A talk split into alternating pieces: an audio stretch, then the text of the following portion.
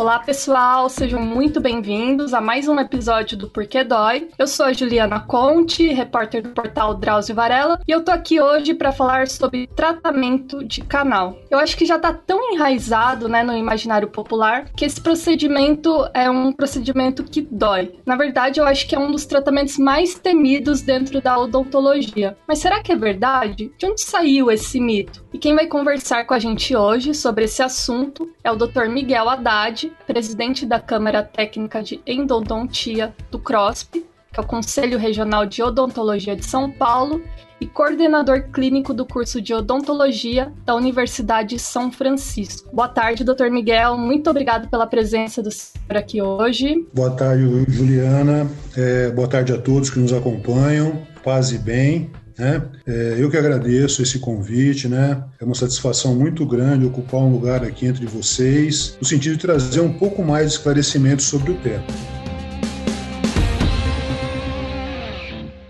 Bom, doutor, então para começar, né, canal nos dentes. Por que todo mundo tem tanto medo assim de tratar? Né? Quando a gente fala que precisa fazer um canal, as pessoas já até dão uma assustadinha. Então, para que serve esse tratamento? Juliana, em relação a essa paura que você menciona, então, graças ao seu programa, a esse podcast, né, a comunicação contínua do Conselho de Odontologia, através das câmaras técnicas, as matérias produzidas pelas associações, Associação Brasileira e Associação Paulista, né, então as pessoas têm recebido é, com uma certa frequência informações seguras e responsáveis, no sentido de desmistificar esse conceito popularmente equivocado. De fato, é um estigma, mas está mudando. Então, cada vez mais tem-se a consciência de que o tratamento do canal é a última alternativa para salvar o dente, para a manutenção desse órgão para a manutenção da saúde regional e na saúde num todo também, né, que é o melhor dos cenários. E a grande vantagem, Juliana, é que a endodontia é a especialidade da odontologia que mais se beneficiou com o avanço técnico e científico, de modo que hoje permite um tratamento muito mais fácil, muito mais rápido e muito mais seguro. Né? Então, graças a essa evolução, graças à comunicação responsável, é que está se mudando esse conceito popular equivocado aí e ultrapassado. Né? Entendi. Agora, é um mito tão antigo quanto a própria história da humanidade. Né? Tem, tem imagens registradas de esculturas da, da antiga Babilônia, por exemplo, é, escultura de um dente, onde no interior dele tinha o inferno, né? aquelas imagens negativas, serpente, sofrimento, por conta dessa questão primitiva, né? bem primitiva do conceito de sofrimento, de dor. E mais recentemente, no século XVIII, também foi achado aí esculturas em mármore com, esse, com essa característica. No interior do, dos dentes, né, onde se instala o canal, uma imagem negativa, uma imagem de, de inferno. De fato, quando a doença está bem avançada, Juliana, é uma dor é, violenta mesmo, uma dor mal combatida, inclusive por medicamentos. Daí a importância do, do, do paciente, né, do, do, do indivíduo que está passando por essa situação, mediante qualquer sinalzinho negativo envolvendo dor, já, já procurar por, por auxílio, né, por, por tratamento. Doutor, mas só uma dúvida. O senhor falou que o tratamento de canal ele é um dos últimos recursos, né? Mas no caso, assim, é quando o paciente está com alguma cárie que não foi tratada ou de repente sofreu algum trauma, né? Caiu, sei lá, de bicicleta, quebrou o dente, enfim. Ele serve para isso? Não, não é o último recurso. É o último, é a última alternativa para se salvar o dente, né? Ah, tá. Qualquer sinal negativo de sensibilidade, o profissional deve ser acionado. Por exemplo, Juliana, nem tudo que dói no dente é relacionado a problema de canal. Né? Uma simples cárie, por exemplo, a gente considera como uma inflamaçãozinha. A, a, o interior do canal né, é preenchido por um, por um tecido conjuntivo que a gente vai chamar aqui de polpa. É um tecido vascularizado, cheio de inervação, Então, ela, é, ela fica presa por paredes que não consegue se estender, por paredes duras, né? Então, por exemplo, quando o indivíduo prende o dedo na porta, tem aí uma, um inchaço, né? Tem aí a dor, mas seguida de um inchaço. Na polpa, no interior do dente, no canal, não tem essa, essa possibilidade, não tem para onde se expandir. Por isso que é uma dor, mediante a evolução da doença, né? Uma dor muito forte. Agora, como eu disse, nem tudo que dói no dente está relacionado ao tratamento endodôntico, ao tratamento do canal. Então, por exemplo, uma cárie recém-instalada, o indivíduo vai ter dor congelado, vai ter uma dor de baixíssima intensidade, mas já indica uma inflamaçãozinha desse, dessa polpa, desse nervo. Daí a importância de procurar um profissional logo no início e fazer uma devida restauração que isso se resolve. Uhum. Agora, se não for tratada essa carizinha no começo, ela vai avançando, vai avançando, a dor vai aumentando, até se aproximar dessa inervação, dessa polpa. Aí a situação é um pouco mais complexa, porque conforme o estágio da doença, remédio nenhum vai dar alívio ao indivíduo, entendeu? E mesmo em questões de que você citou, o indivíduo teve um, um trauma, um acidente que quebrou, quebrou a coroa, enfim, se houver exposição dessa polpa, e se o indivíduo demorou mais que uma hora, por exemplo, para tentar alguma coisa local, é conveniente sim fazer o canal também pela exposição que se deu ao meio e a possibilidade de contaminação. Então, a gente faz canal por conta de três, de duas situações distintas, Juliana. Uhum. É, a primeira, por exemplo, é essa que eu te disse, é o avanço da doença cárie. Né? É, e esse processo é uma dor intensa, é uma dor violenta, remédio não faz efeito, às vezes, conforme o estágio, anestesia também não é suficiente quando for tratar. Então, muitas vezes o indivíduo sente um desconforto, inclusive na intervenção, é, e além isso a gente chama de uma inflamação da polpa. Então, a polpa estava viva, esse nervinho estava vivo e inflamou. A polpa, né? Eu não sei se as pessoas sabem o que, que é, mas a polpa é só para o senhor explicar qual parte ali do dente que é. A polpa fica no interior do dente, fica basicamente em toda a raiz e uma partezinha na porção coronária. Fica na tá. intimidade tá. do dente, né? Perfeito. Essa porção que as pessoas veem chama-se coroa, né? É um esmalte revestindo toda a estrutura. A, a porção que está abaixo da gengiva, a porção radicular, é aí que fica é, esse nervinho, essa polpa. Né? Tá.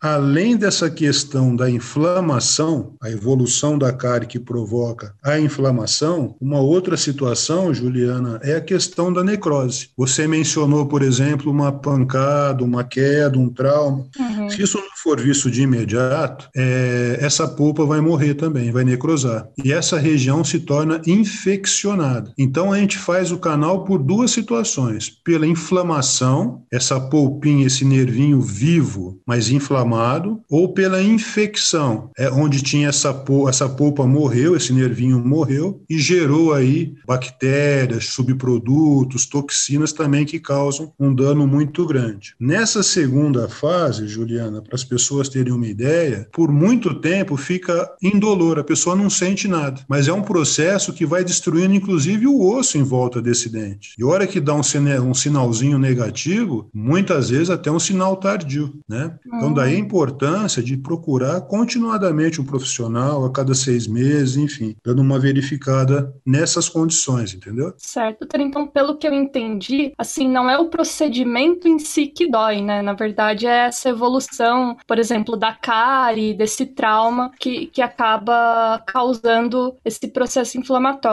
né? Exatamente. O procedimento, tá. na verdade, é, é, é tranquilo, a não ser que a evolução da doença seja tão significativa, onde a anestesia que o profissional aplica não é totalmente eficaz. Tem uma série certo. de fenômenos internos que acontecem que justifica isso. Então, para o indivíduo, para o paciente, não esperar esse momento para procurar pelos, pelo socorro, né? Então não é uhum. o, o, o, tratamento do canal não é doloroso. Doloroso é a, a doença instalada e a progressão dessa doença dentro do dente do paciente. Certo. Doutor, agora é, para explicar assim, né, para os ouvintes de maneira detalhada, como que esse procedimento é feito? Então vamos lá. Primeiro, as pessoas têm que entender, Juliana, que ah, o termo canal é muito é, simplório para se explicar essa situação, porque embora a gente tenha um canal ou mais canais no dente, né, dependendo do número de raízes, do tipo do dente, existe além desse canal principal por onde passa o nervo, é, uma quantidade muito grande de canalículos, de pequenos canaizinhos. Você tem, para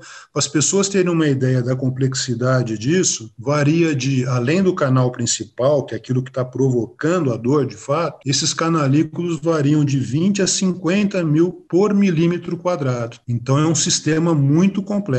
Então a gente chama de tratamento do sistema de canais, não tratamento do canal só para as pessoas terem uma noção mais absoluta da dimensão disso. Então, o tratamento é, desse sistema de canais é indicado mediante essas duas situações que eu te passei, quer pela questão da inflamação do nervo, quer pela questão da infecção do nervo. Então, tanto uma situação quanto outra indica é, essa necessidade. Então, a gente tem que fazer da mesma forma que é feito, por exemplo, uma, uma, uma um preparo para uma restauração é feito também para o acesso ao canal, só que com maior profundidade. Então, é uma broquinha diamantada que a gente vai no centro do dente, né, ou determinada região específica que tem um, uma direção para se invadir essa broca e aprofunda até chegar na região desse nervinho, dessa polpa. É a partir do momento que a gente acessou essa região, a gente com uma curetinha remove parte dessa polpa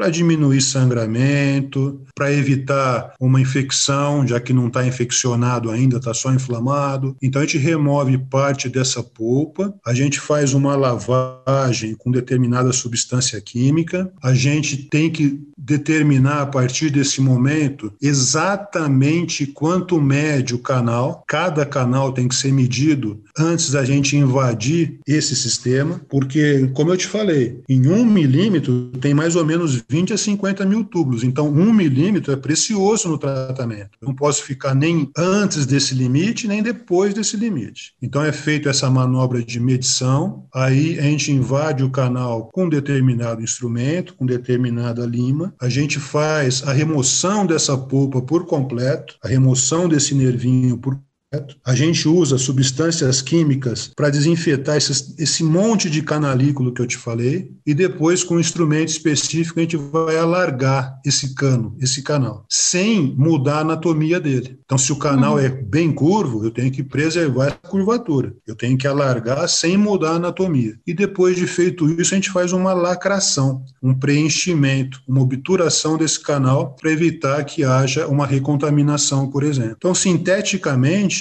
é dessa maneira. A gente abre, acessa, a gente esvazia, a gente prepara, a gente desinfeta, a gente usa algumas medicações no local, a gente prepara e depois a gente obtura esse cano. Uhum. E, obviamente, né, doutor, com bastante anestesia, né? Com bastante anestesia. É, você, às vezes a pessoa fala assim, nossa, eu fiz um canal sem anestesia. Isso é possível? Isso é possível. Por exemplo, quando o dente já está, quando a, o nervo já está morto, a pessoa não tem sensibilidade nenhuma. Eu consigo acessar esse canal sem que a pessoa sinta dor. Mas é mais conveniente aplicar porque eu vou estar tá colocando um grampinho nesse dente para ele estar tá isolado. Só esse dente vai ficar exposto para mim, para o meu trabalho. Né? Tem um lençol de borracha que protege toda a região, só o dente fica exposto. Então dá mais segurança, evita, por exemplo, qualquer tipo de acidente da pessoa deglutir alguma substância, enfim. É o que a gente chama de isolamento absoluto para tratar adequadamente esses canais. E essa manobra, às vezes, só na instalação do grampo pode ser um pouco incômodo para essas pessoas. Então, convém anestesiar mesmo diante de polpa necrosada, onde a inervação já está morta, para ter mais tranquilidade de tratamento. Certo. Doutor, eu acredito que eh, antigamente né, esse processo era um, um pouco diferente. Hoje, com as novas tecnologias, eu acho que o tratamento evoluiu, né? Por exemplo, eu, eu lembro que esse procedimento ele era feito em, várias sessões. Hoje ainda é assim ou, ou depende? Não, não é assim mais, graças a Deus, Juliana. Evoluiu muito, evoluiu muito significativamente, né? E vive evoluindo continuadamente, né? Graças a, ao avanço tecnológico, técnico e científico. Então, como eu disse, a endodontia é a especialidade da odontologia mais beneficiada com essa evolução. E o tratamento se tornou muito mais, muito mais fácil, muito mais rápido e muito mais seguro e previsível. Mas hoje, Adriana, Juliana, sobretudo, é fundamental é o domínio e a curva de aprendizado em relação a essa tecnologia. Então, hoje em dia, por exemplo, a gente tem a consciência absoluta, absoluta de que conhecimento é fundamental, habilidade é fundamental, a atitude do indivíduo é fundamental, tanto no, no que diz respeito do indivíduo que eu me, me refiro ao profissional, a análise de risco, ao julgamento, ao planejamento, e no mesmo patamar a gente coloca hoje a tecnologia. No passado, uhum. Juliana, não havia instrumento com flexibilidade suficiente para tratar qualquer tipo de anatomia. Então, em função disso, muitos acidentes aconteciam: perfuração, fratura de instrumento, enfim, muitos acidentes. E em função também dessa, dessas características anatômicas mais complexas, o profissional levava de três, cinco ou mais sessões para se fazer um tratamento, como você disse. Né? Ah, então, tá. quem não domina essa tecnologia, ainda assim tem esse tipo de dificuldade de, de, de trabalhar. Certo. É, doutor, eu, eu, eu, acho que quando eu tinha uns 7, 8 anos, eu quebrei o dente, eu tive que fazer um, um tratamento de canal. E eu acho que foi bastante tempo, assim, até acertar tudo, viu?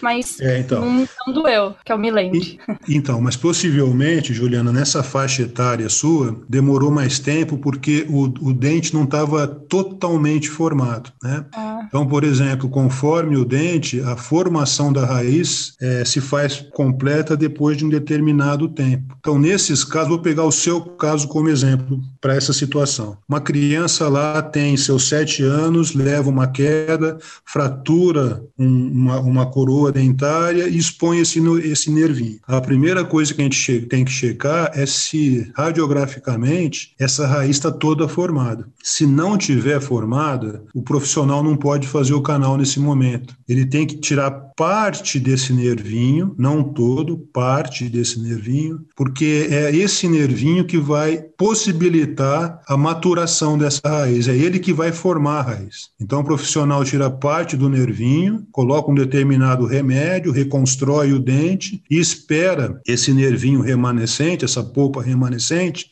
acabar de formar a raiz. Então, mês a mês, você tem que ir no profissional para checar aí se está formado. E a partir do momento que formou, aí sim eu faço o tratamento. Então, talvez na época, Juliana, demorou mais em função disso. O colega estava esperando a maturação dessa sua raiz para depois tratar. Mas hoje está tá tudo bem, deu certo.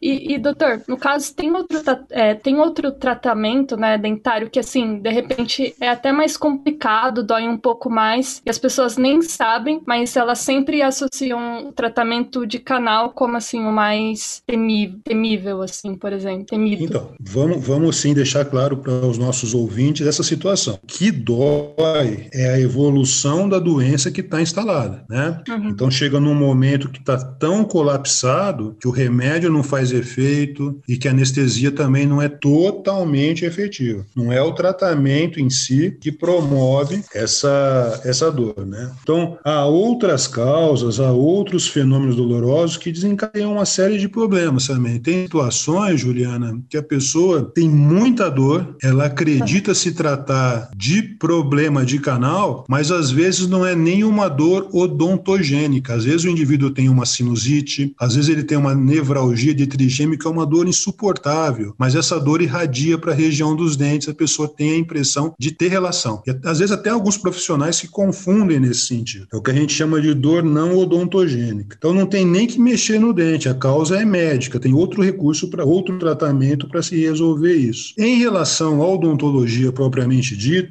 os recursos são muito satisfatórios em todas as áreas em termos de fazer um trabalho sem dor, né? O que tem um pouquinho chato no meu entendimento são alguns pós-operatórios, por exemplo, cirurgia bucomaxilofacial ou mesmo cirurgia ortognática. O processo não é doloroso, às vezes o pós-operatório é um pouquinho chato, mas graças a essa evolução toda que as áreas passaram, principalmente a nossa, isso está sendo muito bem conduzido hoje. Tá. E, e já falando de pós-operatório, né? Como que é o pós-operatório de um tratamento de canal? Então, se você. O pós-operatório é, é tranquilo na grande maioria dos casos. Se você fez o canal por conta da inflamação desse nervo, o pós-operatório é zero, Juliana. Não preciso uhum. passar remédio nenhum para você. É nesse instante que o profissional se gaba de ter tirado a dor literalmente com as mãos. Porque eu tirei o nervinho fora, parou de doer. Ah, tá. O pós-operatório de um tratamento que eu, mediante uma infecção, por exemplo, a polpa está morta, infeccionada, é, se conforme a, a, a, gravidade, por exemplo, abscesso dentro alveolar agudo, que é aquele inchaço, aquele pus contínuo, aquela dor violenta, o dente chega até a ficar mole por conta desse problema, pós-operatório tem que ser bombardeado de medicação sistêmica, às vezes até é, injetável, né, antibiótico injetável, para ter um pós-operatório tranquilo. Então, tudo, percebe que tudo está ligado com a evolução da doença no próprio dentinho do indivíduo, não tem relação com a intervenção profissional, você entendeu? Sim. Ah, então aqui o recado é: começou a doer, procura logo um dentista, um profissional para investigar, né? Perfeitamente. Começou a sentir algum incômodo, procura um profissional que ele vai resolver, às vezes, sem ter que fazer o canal. Às vezes é uma simples cárie que está promovendo esse desconforto. Tá. E, e no pós-operatório, doutor, outra, outra dúvida, assim, é, em relação à alimentação, é uma dieta líquida ou, ou não interfere? Não, não interfere não. Diante desses casos de infecção, é bom sim uma dieta mais pastosa, não, não, não promover grandes impactos sobre esse dente que foi trabalhado, né?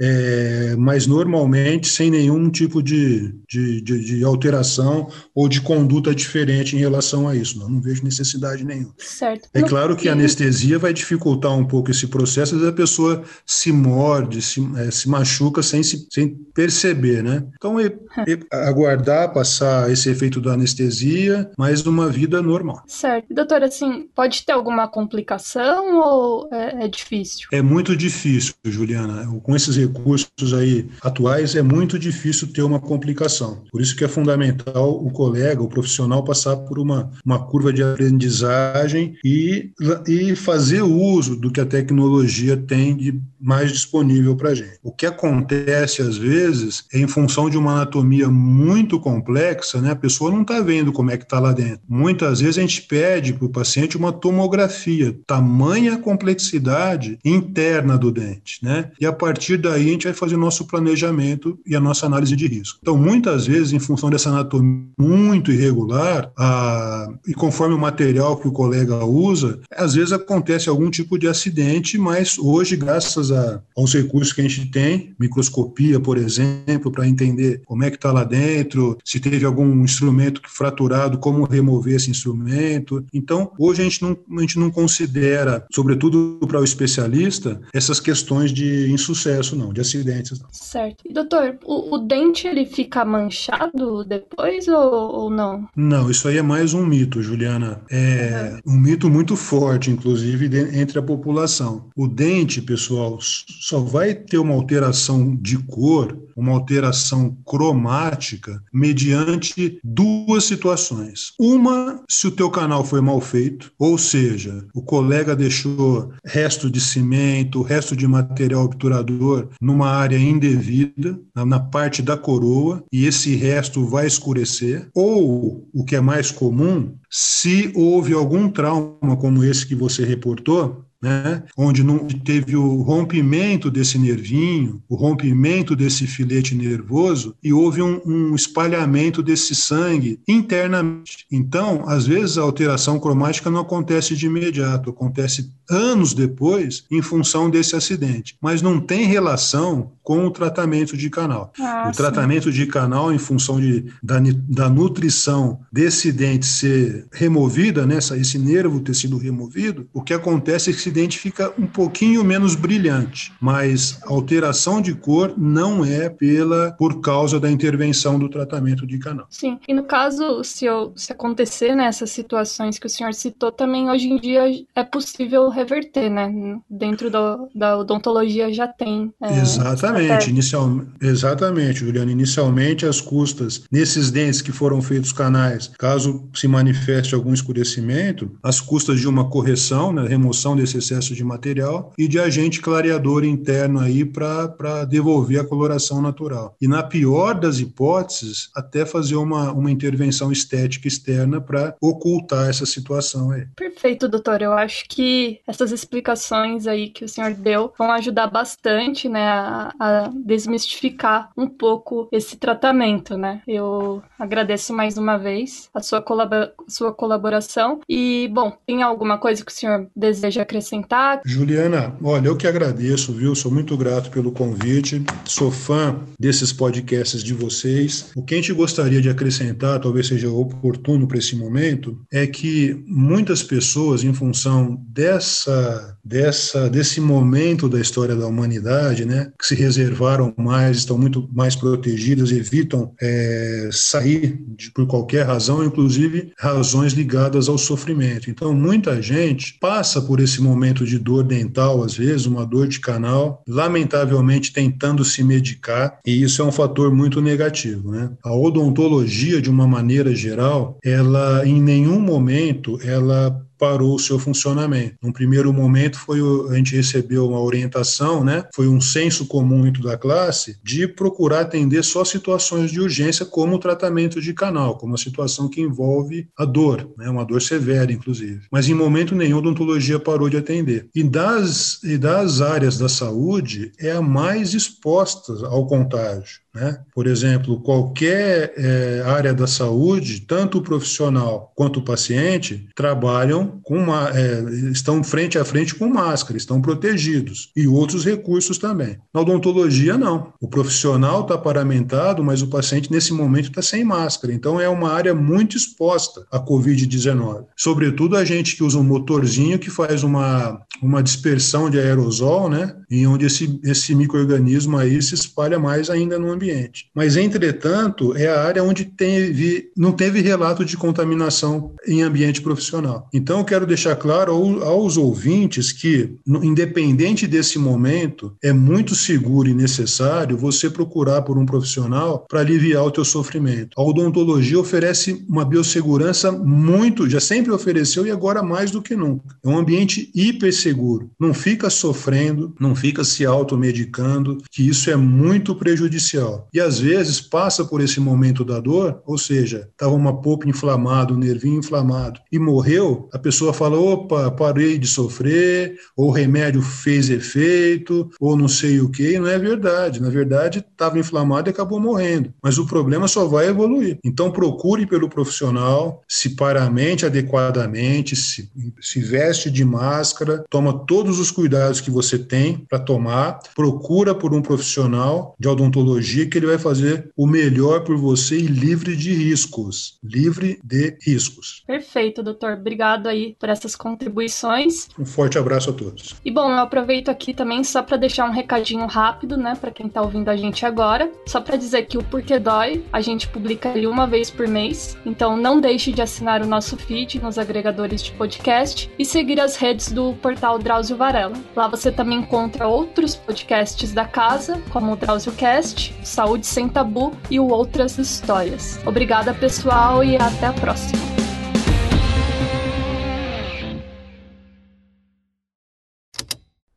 Esse programa foi editado pela Estalo Podcasts.